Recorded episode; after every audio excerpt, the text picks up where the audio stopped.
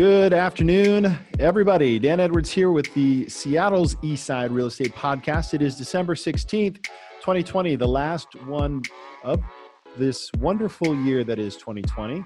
We welcome everybody to our show. Thanks for watching. And if you're watching live online, I'm glad you joined us today. Um, you can listen to this and past podcasts at our website at the eastsiderealestateteam.com or anywhere podcasts are casted. We have a great show for you this week. Um, also, will be joining us this week is Doug Peterson, our financial guru from Get Priorities Straight. And we're going to be talking about a number of things today. But first off, I would like to put a shout out to uh, currently we have three days left for the best Christmas ever donations. We've sponsored a local family here in Bellevue that we are helping. Uh, they have fallen on hard times. We are about 58% to our goal. We got three days left. So spread the word, share this post on Facebook. Go to eastside.team slash donate, eastside.team slash donate. You can, uh, our gift giving ends um, this Friday. So all orders for any gifts. So you can either donate a money uh, monetary amount or you can donate gifts. The gift link is eastside.team slash gifts. We keep it simple. So click on eastside.team slash gifts and help us round out for this family of four children that are um, struggling through 2020. We want to make this the best Christmas ever for them. And we hope that you will donate. Um, today's topics, we are talking about not only what what happened in the month of November, uh, but also what to expect in 2021. That is the most common question that I get from a lot of people today. So, um, and if you didn't know who I was, I didn't say I'm Dan Edwards, managing broker of the Eastside Real Estate Team. We are a local brokerage. Uh, we're actually a local real estate team within the Keller Williams uh, Bellevue office, serving the greater Eastside, Seattle, and beyond. Happy to help you. You ever have any questions? You can shoot me a text. Find me on Facebook, LinkedIn, Instagram, YouTube, uh, World Wide Web. Is that still a thing? www.theeastsiderealestateteam.com. So let's first start off. I'm going to share. Um, let me see. I'm going to share our November marketing report here. I'm going to post this up on the screen. So take a look at um, November. Um, basically, uh, it, you know, reflects what what we're going to say is. Uh, let's see. I think November 12, 13, 14 14 consecutive months of year over year reduction of inventory. So you can kind of see just King County itself dropped 17%, but on the east side, it's 37%. And that is, uh, by my calculation, going back to October of last, uh, excuse me, September of last year, 14 months of year over year reduction of inventory. Um, where that puts us, and this is one of my favorite charts. It's called the market market action index. Every single one of these data points are active pending solds, active pending solds. So the higher amount of active pending solds, the, the higher the data points. So when you see less homes come on the market or less homes go into contract or less homes go sold off contract, you'd see those numbers decline. Take a look at 2020, uh, how it shaped up is January, shot out of a cannon. Uh, we hit a peak, of course, um, generally speaking, that peak would have actually continued, but we had COVID. So you saw a little bit of a reduction, a little pullback um, of inventory, and then another, um, you know, catapult above the 62 where we were in, um, I think that's April, and has remained at a pretty high level with a slight taper off for the holidays, which is pretty typical no matter what. But generally, it's going to be more. Um, uh, what's that word? Uh, parabolic, right? Where it goes up and then down. Parabolic. Word of the day, maybe parabolic. I don't know. Somebody look it up. Anyways, um, you can see that it's kind of sustaining. And, and my prediction is if you see where we're at now in December, we're probably going to see an uptick in, in transactions again. So you're going to see it start from 65 and continue up because this tends to be the time where right now, uh, as you as I mentioned earlier, the inventory is low. Um, let's see, we are. It, I don't think that number is in here, but our our months of inventory is how we determine um, the um, uh, hotness of a market. So um, it's called absorption ratio. So for every area, there's a rate of sale of homes and the rate of available homes. So you divide the two, and that's what the absorption ratio is. Balanced market, five five months. We're at a half a month right now, 0.6. Okay, not quite a half a month, but that's the lowest it's been I think we got down to 0.8 back in 2018. So I'll have to go back and look at my numbers, but I have a feeling that's the lowest it's been. So if you are in a position to buy, be patient, be aggressive, be prepared, be pre approved, all of the above. As a seller, um, you still need to be compelling because there are a lot of people that are kind of they have this this first time home buyer fatigue where they just don't they, they see the market and they're they're um, frustrated by the um, the the fact that they're paying top dollar and they're competing and these homes aren't picture perfect. So we like to prepare our homes because we want to provide any potential buyers with a level of confidence, pre-inspection, those types of things. So as a seller, yes, you can just put it on the market, but don't expect just to get any price. It does need to be backed up by comparables. So that is that is November in arrears, and we have these reports every month. You can find them on our website under uh, market reports. Um, and you can kind of look back and see but where where are we headed that's the uh, that's the real question so as I look back at our um, kind of what is the what is the there there, let's first talk about the economy. So um, Tim Duy from the University of Oregon uh, puts it this way. He says there's nothing fundamentally broken in the economy that needs to heal. There's no obvious financial bubble driving um, the excessive activity in any economic sector uh, so essentially, COVID, uh, they're surging again, and that makes it understandably hard to look optimistically. Um, but don't let those near term challenges distract you from an economic stage uh, that's being set for the next four years. Um, secondly, interest rates. So, economics, I, I, do believe that there is going to be some economic fallout. In the Northwest, uh, we have a high proportion of workers that are that have remained employed and productive and in some cases even more productive so i see that staying the same i don't see that changing in the foreseeable future now on the other side interest rates that's an affordability index and most people don't realize that interest rates have a bigger impact on affordability than home prices because of a 30 year mortgage. So um, the predictions right now are that they're expected to stay at or near the 3% level um, they'll continue to make housing demand uh, for 2023 high. And then number three, um, um, number three are the future of home sales. Um, we're going to uh, let's see, future home sales are for, forecasted to grow. What that means is the only way out of this uh, housing uh, boom is really builds so new construction. If we are if we don't have um, enough homes supply um, demand stays high people remain employed. So i don't i don't really see that changing overnight sometimes unforeseen circumstances can cause change but from a general uh, bottom line uh, 2021 in the northwest in this area is going to stay pretty hot. So if you're thinking about buying or selling be prepared. If you're thinking about selling be prepared.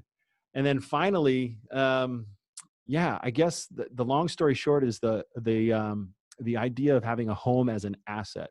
And I want to bring in our guest Doug Peterson to kind of discuss this a little bit. Um, from from a standpoint of financial security. Doug, what what kind of level, what kind of factors do you place home ownership? Well, that's that's kind of a complex question. if home ownership is important to you, having an asset critical We've been seeing how home prices have increased, so you can certainly get a lot of appreciation for little money relatively because you're not going to pay for the whole thing. The bank's going to finance it. And your interest is deductible, but you know, it's it's a whole picture. And I want to make it clear, Dan, that I'm not a financial planner, I'm not a financial advisor, and I don't sell any products. What I do is help people really optimize their income. And it comes back to priorities. If a home is a priority for you, it's a great investment.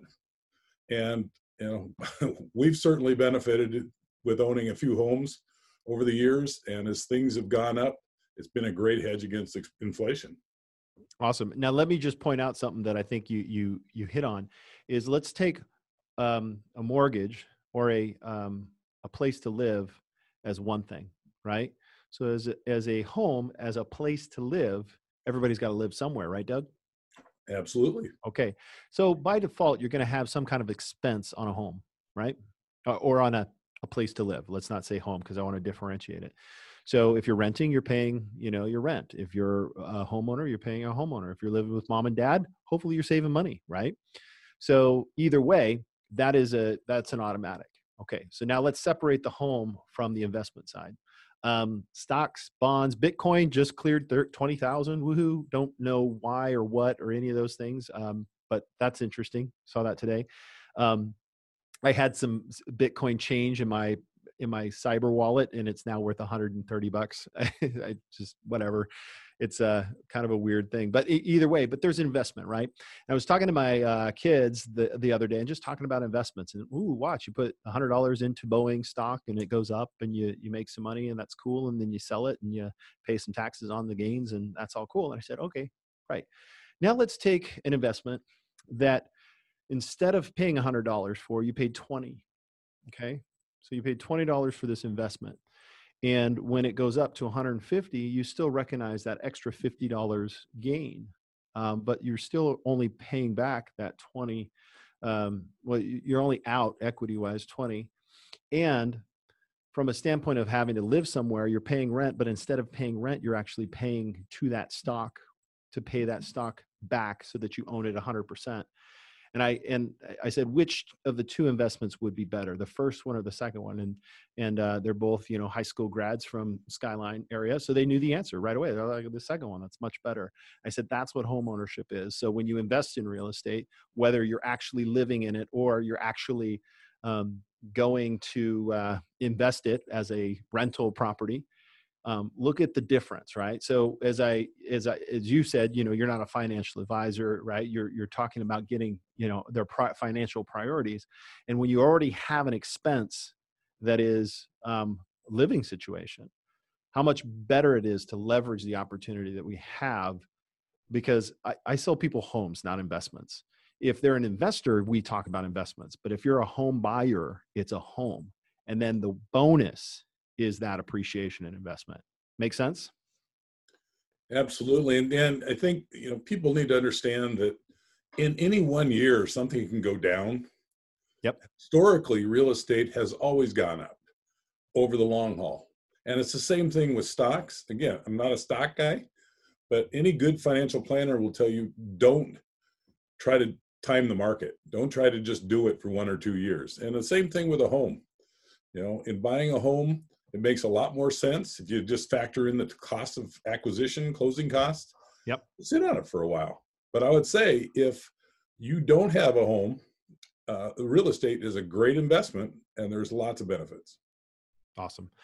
Thanks for your resounding endorsement, Doug. I appreciate that. Now, let me jump into the introduction. For those of you that haven't seen Doug on the podcast before, uh, Doug Peterson is with Get Priorities Straight, and he is uh, owner of a company that's dedicated to helping individuals maximize their personal income and improve their ability to invest.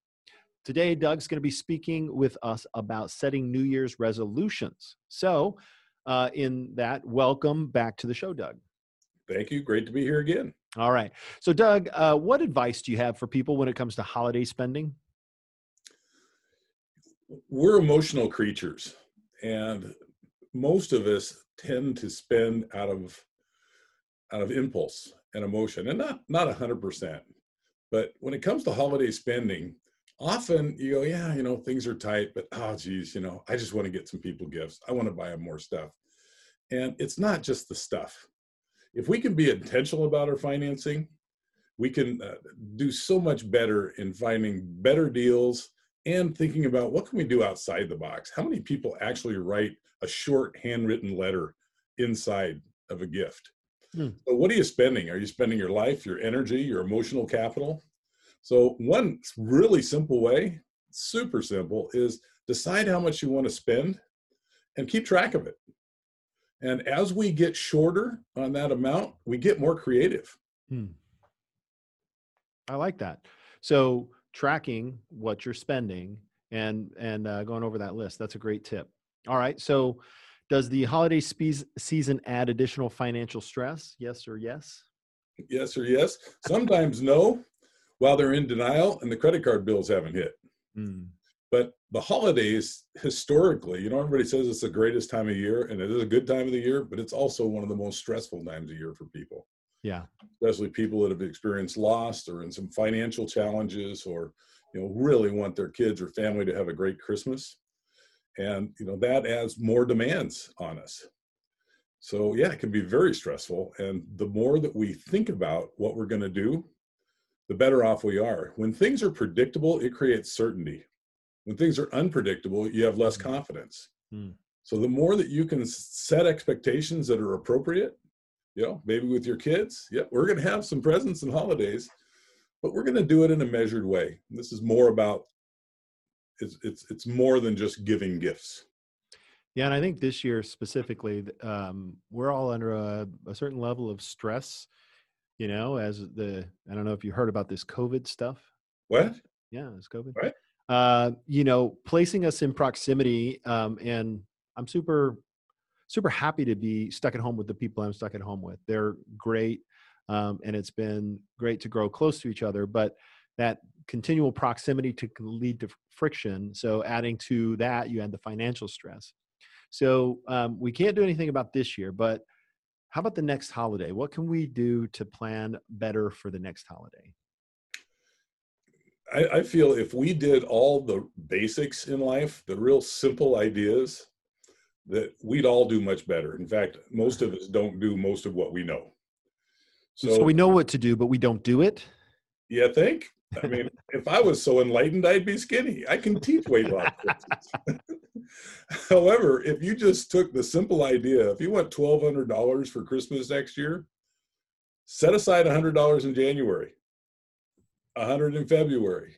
Uh, it's a lot easier to come up with hundred than twelve hundred. If you want twenty four hundred, make it two hundred.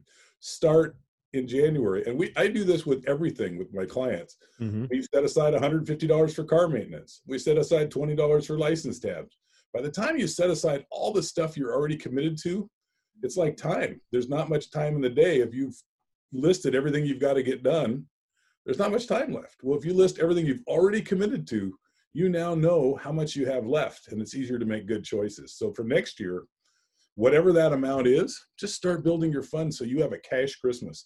There's another thing, Dan, is that when people use cash, they tend to spend 23% more or less than when they use credit. 23% more when you use cash. So that's an instant savings. Oh, yeah, they actually spend 23% less. Oh, I said more. Sorry. From credit. and it's because there is a chemical in our brain that actually is released when we take money out and let go of it credit cards, the chemical is not released. There was an MIT study, and that's one of the reasons McDonald's, such a low price range, went to credit cards because there's a processing fee. They sold about 30% higher because Dan, shoot, you know, hey, I'll just put on my card. How about we super size it? Do what? I'll buy you lunch. It's kind of interesting how huh. How the financial industry has worked on our brain science to use it against us. Yeah, I, I would definitely agree. There's a difference between like when you when you start like fork out 40 bucks for dinner versus throwing your card on there and signing. I mean, it's absolutely not that I spend forty dollars at McDonald's. Let me be clear. I'm just talking about other other places. Yeah, yeah, yeah. God, no.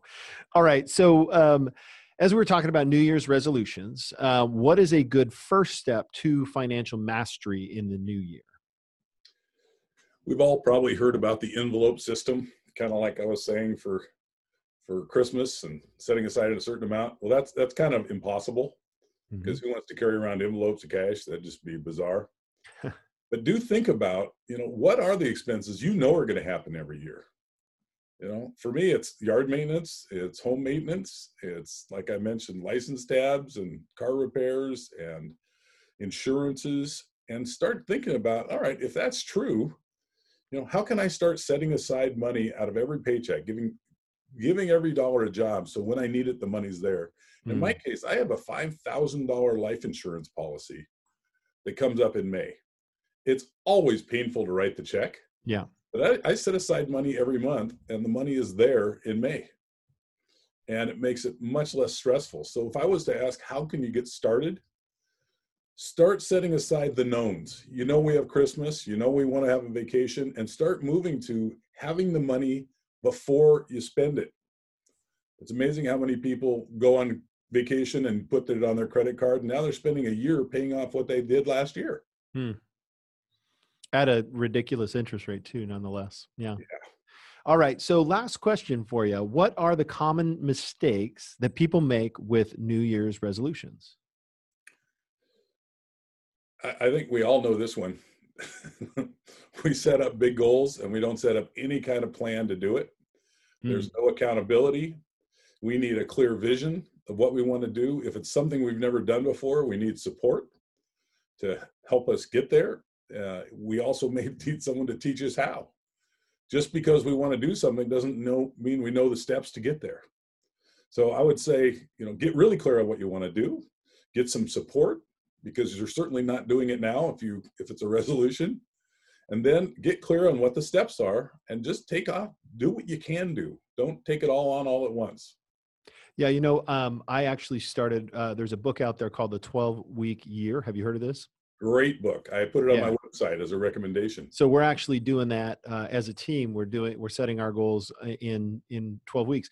And the, the idea there is that accountability of a deadline right produces a level of productivity up to that deadline. It's a it's human nature.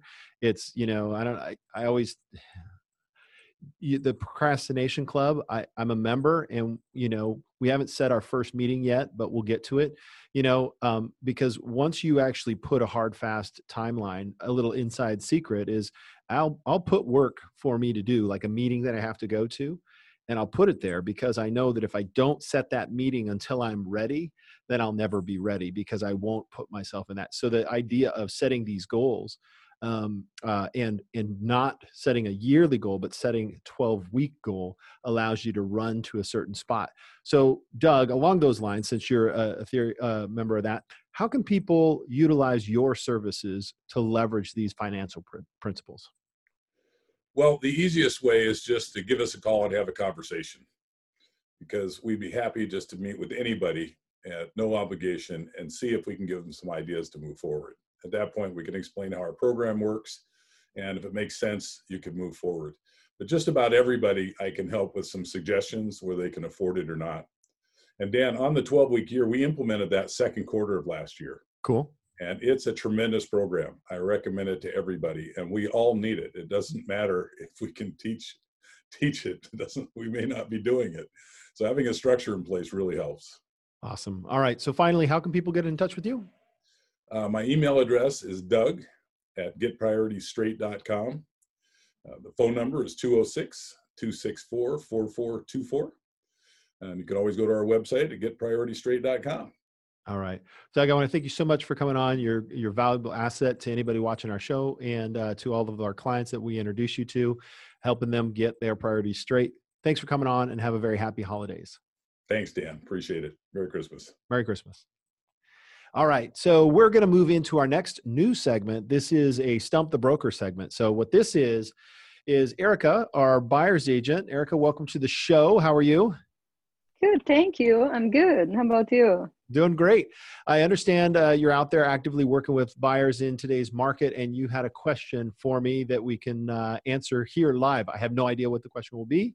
We did not script this in advance, so I hope, uh, hopefully, you don't stump the broker. But let's see. Oh, it's one I think you cannot answer it.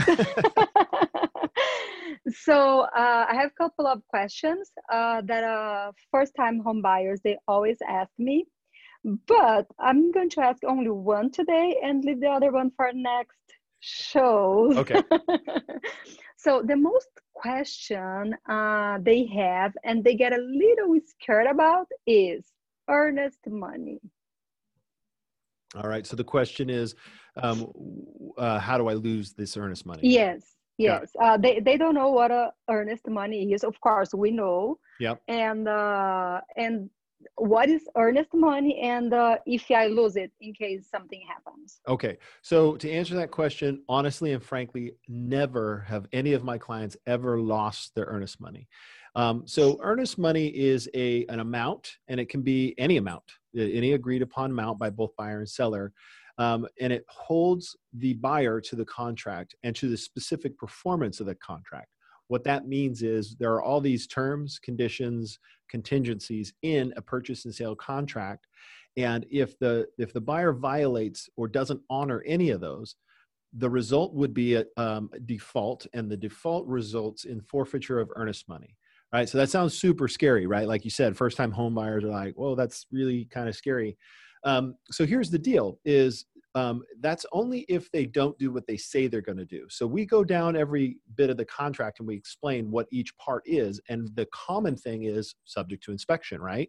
So if a house is subject to inspection, and um, you know if they decide they don't want to buy the house because of the inspection, they're fearful that they'll lose their earnest money. Well, as long as that inspection report says you have the right to do that, as long as it is contingent on that review process, then even if you back out at that point, you get your earnest money back. So that's like the biggest fear. And let me just be a little bit more specific with what is earnest money. In addition to holding, right, that contract together, it gets applied to their down payment or closing costs depending. So it's not just a random amount of money. That's there um, some some in the past in some states actually have where you know you pay just to be in contract. No no no. This is actually applied to the against the purchase price as a part of the down payment. And as i say that i hear the jingle bells on the top and it sounds super serious with my reindeer antlers. I know from where that came from so, um, so yeah, Erica, thank you for asking that question. I appreciate it. Sure.